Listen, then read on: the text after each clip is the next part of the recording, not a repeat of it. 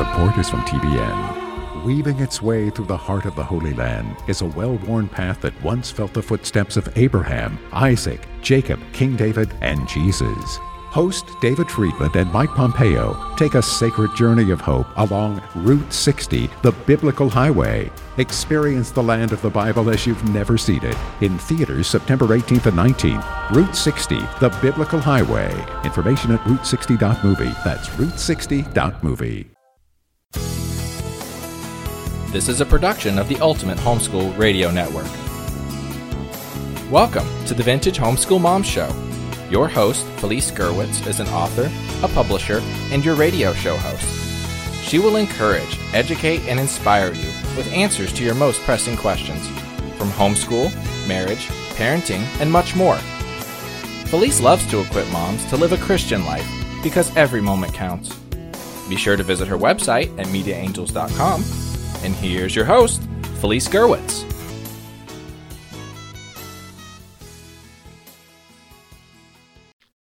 Hey, friends, and welcome. My name is Felice Gerwitz, and this is an episode of Vintage Homeschool Moms. Hey, I'm so glad you're here with me today. We are going to talk about streamlining your homeschool. This is episode 503, and you can find today's show notes at vintagehomeschoolmoms.com.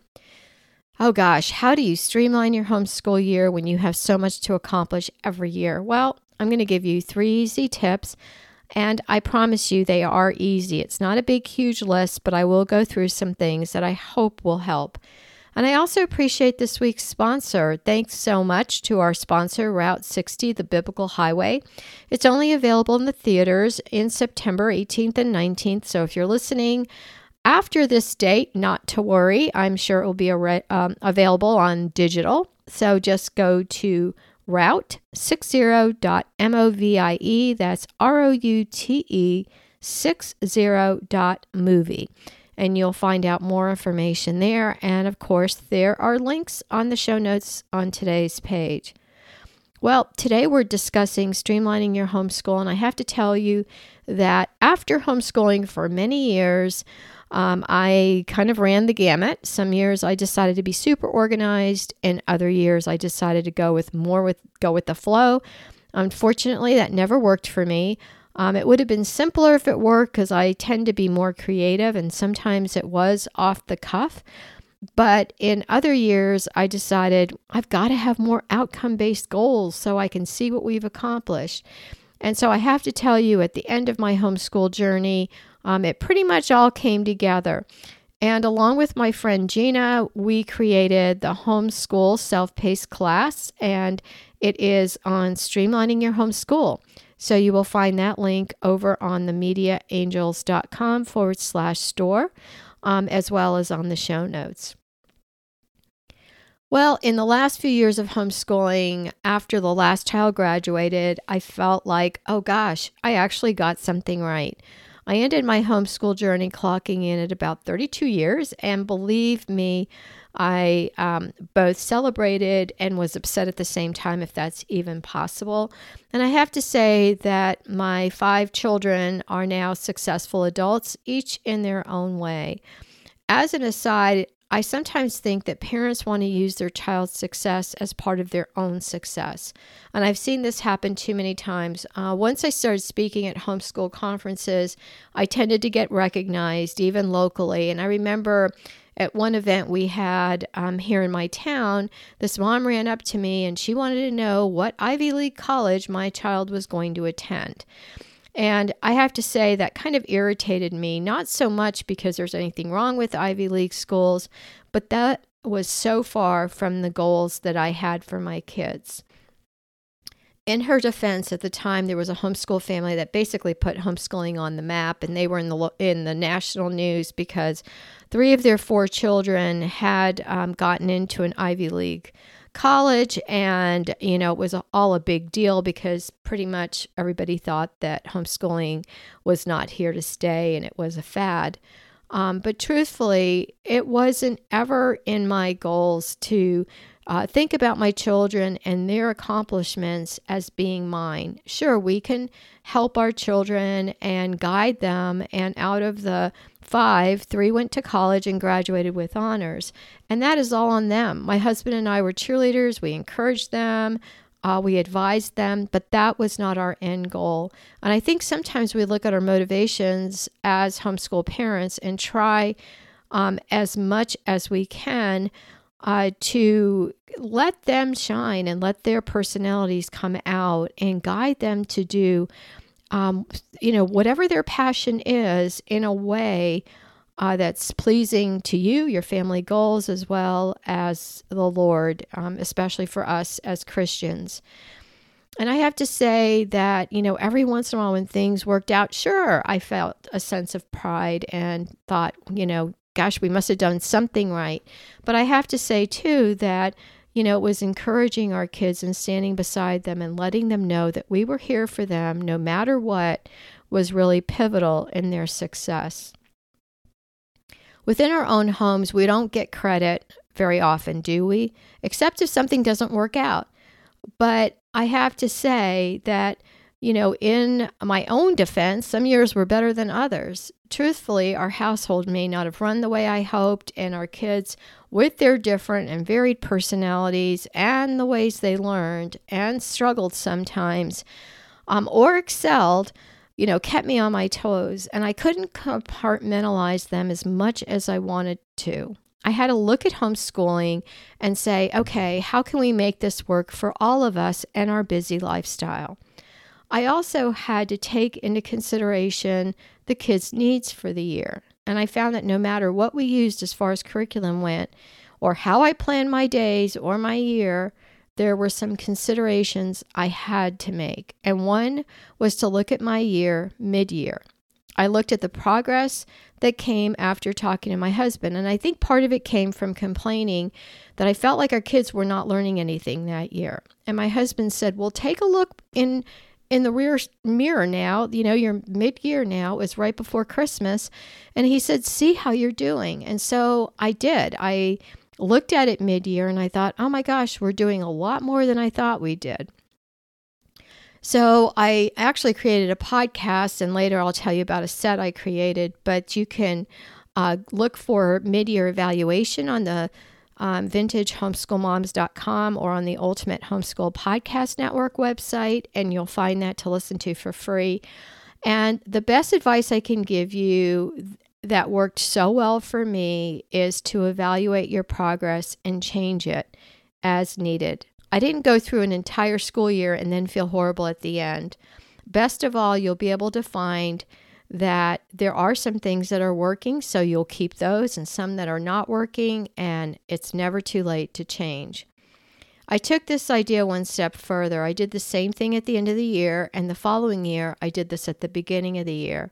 And I made some firm plans, and it worked. It worked so well, I created a self paced class that you can access with three audios and a set of handouts for the beginning, middle, and end of year evaluation and the audios are available at themediaangels.com forward slash store if you want this help. Well, when I looked over my homeschool years, I found I did three things well. And what are they? Well, these are some helpful tips to help you streamline your homeschool. The first was routine, the second was consistency, and the third was to expect the unexpected.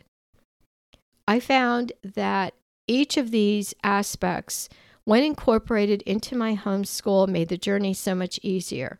So let's take one at a time. For routine, the things that we did each day allowed some free time for me in the morning. So, what I did was I set up some routines such as getting up in the morning, getting my coffee, and going into my room for prayer time. But now, if I did this and my children woke up, what were they supposed to do? Well, they needed to get their breakfast, um, you know, get dressed, do some simple chores like fixing their bed, brushing their teeth, so forth, and getting ready for their day. I also encouraged them to get their own Bibles out. If they were little, you know, it could have just been a picture Bible, and they sat for a few minutes and looked through it until it was time for us to gather for for school. And so I had an idea of what was expected in the morning and I let them know, and we set this up as routines. For the school day, the routines were similar. We had a checklist that they had, but the school day routine um, was typically an opening for the day, which was either a Bible reading that we did as a family or some sort of Bible activity. I would read them a story from a book, maybe one that had a good Christian content or had to do with a saint. And then later on in the day, we tied it into an, activity, or we might have done something quickly that morning. Then we did things like say the Pledge of Allegiance and said our morning prayers. We started uh, with our subjects that I had laid out before. Some of the kids did individual work. Um, for example, they were on different math assignments or reading lessons. And then we would split up the week and do things such as science three days a week and history two. And then we would switch with the n- next part of the year doing history three days a week and science two. And the reason I did science um, like that was because I really enjoyed incorporating activities and experiments in science and doing the same thing projects in history and it worked out so well. And i hope to um, interview my daughter who was homeschooled all the way through high school and later majored um, in history and then um, has a master's in education. And she has some really unique ways of presenting history. Um, I love how she does it. And so she has these activities she does with her class at the beginning of the year, and she's blessed to teach at a Christian school. And so um, I wanted her to share some of her activities with her so I, uh, with all of you that she does. So i'm going to um, hopefully get with her at some point soon. So having a routine is very helpful so the kids know what is going to happen. And then i follow it through with consistency. So what does that look like? Well there's consistency in our homeschool in our household and in discipline. So what brings us uh, consistency in homeschooling? Well, first of all, it's doing school when you say you're going to do it. Many times the day's just horrible, and we just say, "Okay, put away your your books." I did this when the kids were not getting a well, are uh, getting along well, and we just had to stop everything and regroup. Um, but also, it helps them to know what is expected each day and to be consistent with that. When they're little, we took off Fridays because of field trips or whatever, catch up day or game day to kind of go through some things. Um, as they got older, we changed that up, and maybe they had some projects they needed to finish or catch up on because the youngest three played sports. So, whatever that is in your homeschool, be sure that it's consistent. Um, if you find there are some things that are, interrupt your consistency, you may need to take a look at that and make further plans. Um, I feel that one of the things we can do is have an idea of how we're going to deal with situations. Um, that will bring me to point number three in a minute. But first, I want to go back to household um, routines help, but also, again, being consistent when you can, it's helpful that everyone's on the same page. Being consistent with your meals, when you do laundry, when you go on errands, um, when you do simple or more complex chores. Again, very important. Also, consistency in discipline and following through. Um, as I've shared with you, especially if you've listened to this episode, I'm on 503, you know, so you've heard this before if you're a longtime listener. And my husband always says that kids are gamblers and they are going to gamble that you're not going to get up and follow through. So that's important, which, um, you know, brings us to the follow through. But relationships with your children should take precedent over how you educate them. I'm going to say this again relationships with your children should take precedent over how you educate them. Because when all's said and done, they're going to forget that math lesson. They're going to forget what you taught them in history that was so important, but they're not going to forget your relationship with them. And we need to nurture that relationship. Yes, we need to be parents. Yes, we need to be firm, but we need to let them know some important things. One, we are always there for them and they can come to us with anything. But when children are disciplined and we follow through, it's going to be something that they expect. I tried really hard not to fly off the handle when I got upset, but my I'm going to share with you my Italian Italian temper sometimes got the best of me, but I let them know that something was going to happen. Sometimes I couldn't exactly tell them what it was, especially when they got older. I remember being so upset I had to say, "You know what? We are I'm going to pray about it and I'll get back to you when I know exactly what your discipline's going to be." And believe me, they didn't laugh very much after the first time because I really felt it was inspired by Almighty God and what their discipline was. The Lord took took an interest in my homeschooling because for goodness sakes I needed his help. I also tried to get through to them that we had to get school done before we did anything else. I remember times when we were going to go on a field trip and I was saying, you know, getting really frustrated and saying, we have to get this done before we can go, you know, even if it was the next day. And then I would get frustrated and upset, and then they would get frustrated and upset. And then I would threaten and say, well, you're not going to go on this field trip or this activity, whatever it was, if you don't behave yourself. And of course, you know, one time or another, somebody made me upset, and I just said, okay, we're not going. And they had to learn that, yes, it wasn't fair. And if somebody really messed up, sometimes, um, you know, that's just how it worked. But one, one thing they did learn is we are a family and we're in this together, and that kids can be pretty resilient when it comes to meting out some type of discipline. We think they're going to fall apart, and they might for a short period of time. But if we're consistent and show them that when we say something, we mean it, and we follow through, guess what's going to happen the next time? They're going to realize that they need to get with it. They need to clean the house. They need to do whatever it is we say that they have to do.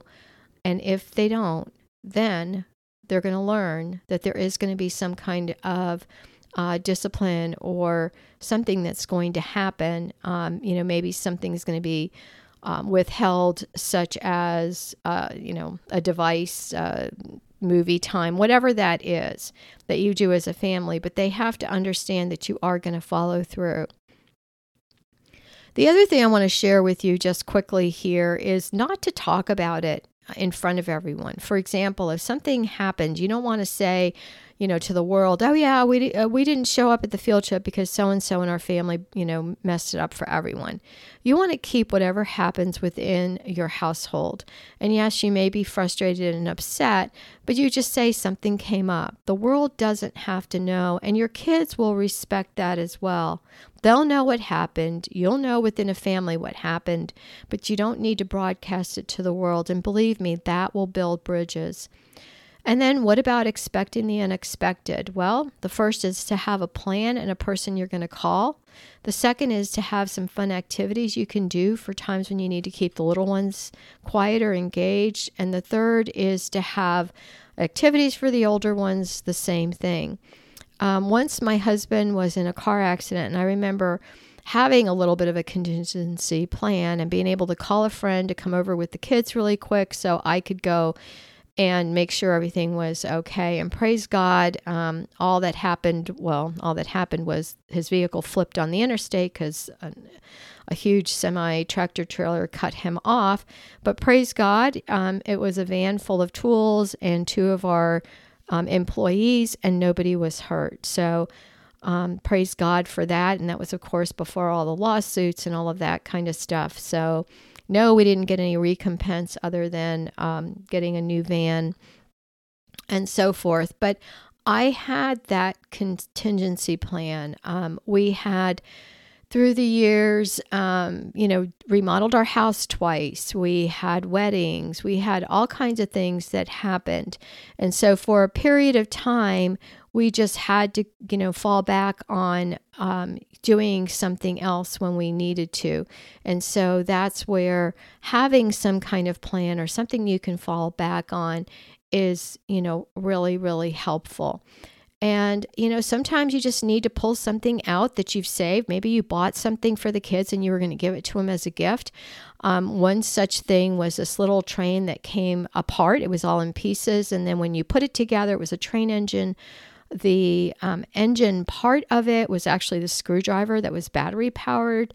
And my children love that, and boys and girls alike. And I would take that out uh, for a time when I needed to read with the older kids or help somebody with math, and I needed the little ones to be engaged. And so once that worked, I found other things throughout the years that I could pull out and use with the younger kids when I needed uh, some time of quiet, and the same thing with the older kids. Also, um, you know, sometimes we just have to put the kids in front of the TV. You know, it's fine. It's just that I don't like to use that as my go to. If you've listened to this podcast for any length of time, you know that um, I am not a big television advocate. Yes, movies every once in a while, but I would just as soon not have a TV in my house, and we have two of them. Um, and, uh, you know, we do not have a television in our bedroom. And so we never have, and the kids don't. Um, but it's, you know, something that you have to look at within your family and figure out ways that you can prepare for a time when you just can't be prepared. And that really helps. Uh, also, in streamlining your homeschool, this is not on the list, but it came to mind. Sometimes we get these grandiose plans and things that we want to do, and they're super elaborate. Um, one time we were studying the body, and so we took out these huge sheets of paper, and I had the kids sketch themselves, and then we took different parts of the anatomy. I actually have a creation anatomy class on my Media Angels website. But anyway, we took out, you know, um, did this huge project and put in, you know, their vital organs and the ribs and all this stuff. And it just took forever. And I just had to make it this ongoing project, you know, especially with the little kids. Um, when they're older, you know, you can do some other things. But I just know that sometimes I had to do things like, for example, I always wanted to do a composer's unit study and I wanted to do that, you know, for a couple of years and I just kept setting it aside. So I decided at the beginning of the year when I saw that set again, I thought, you know what? We're going to do this around Christmas time when we take a break from other activities. It's still learning, it's still school. The kids will have fun with it.